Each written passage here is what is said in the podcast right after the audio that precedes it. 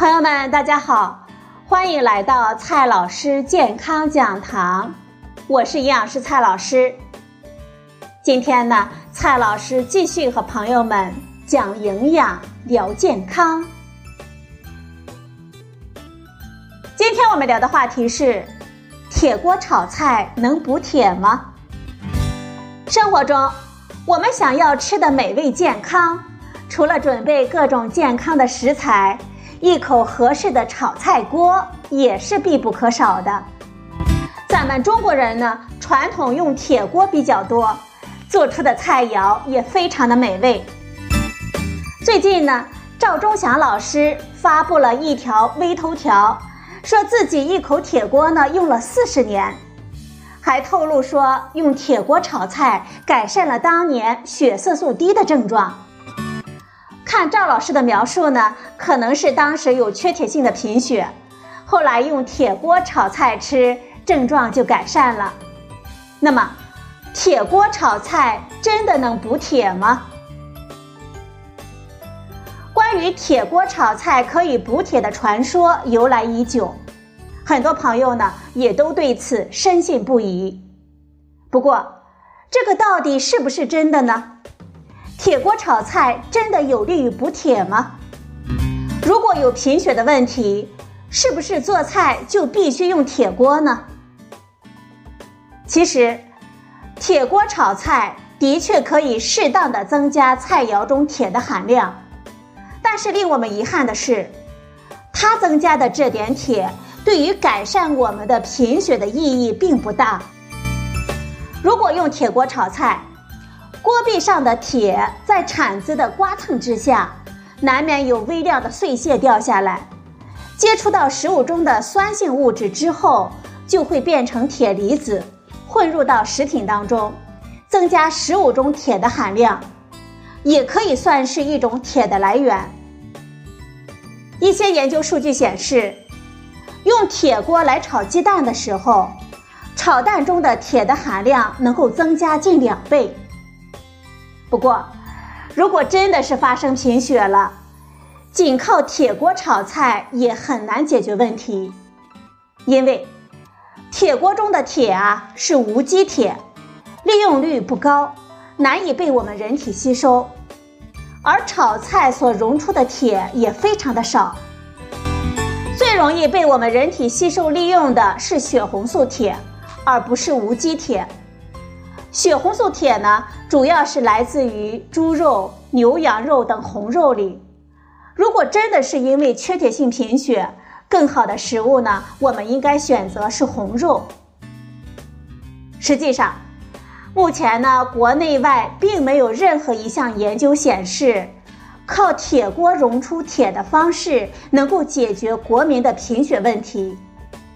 我们要知道。咱们中国人啊，用铁锅炒菜已经有近两千年的历史了，但是贫血患者呢，一直都比较多。总之，铁锅炒菜虽然能够增加食物中铁的含量，但是这点铁实在是太微不足道了，吸收率还低，对于改善缺铁性贫血并没有多大的实际作用。那么，如果我们真的出现贫血了，我们该怎么办呢？该吃什么呢？我想啊，这是很多朋友最关心的问题。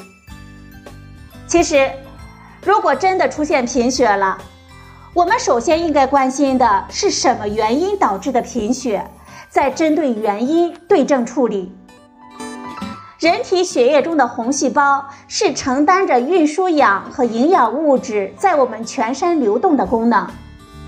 一旦血红细胞容量减少，低于正常范围，就不能运输足够的氧到我们器官和组织了。我们人体呢就会出现贫血的反应。